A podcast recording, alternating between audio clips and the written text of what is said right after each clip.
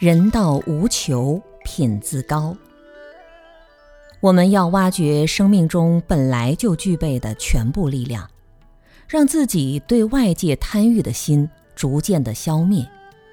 消灭了一分贪的欲望，就获得了一分的自由，生命的原始力量也就多一分显现出来。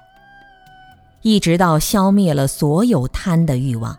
使自己对外界的要求剩下零，生命的力量也启发出来了，达到了百分之百，这才是我们努力的方向。我们可以当下对照自己，看看我对外界的要求是多少，能不能从对外界的百分之百的要求完美降低到零的要求？如果不能，那就可以通过努力。使这种向外求助的心灵回归自身，回归自心。现在当下进行这样的关照，慢慢的看着自己，告诉自己不再要求生命之外的任何境界，也不需要自己之外的任何力量。对生命之外的要求，现在真的达到了零。此时。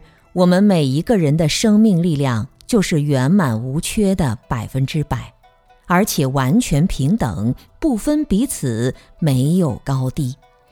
真正明白了这个道理，并能够在当下确定下来，关照与百分之百相对的零，吃饭、穿衣、行住坐卧，照样进行，一点也不会耽误。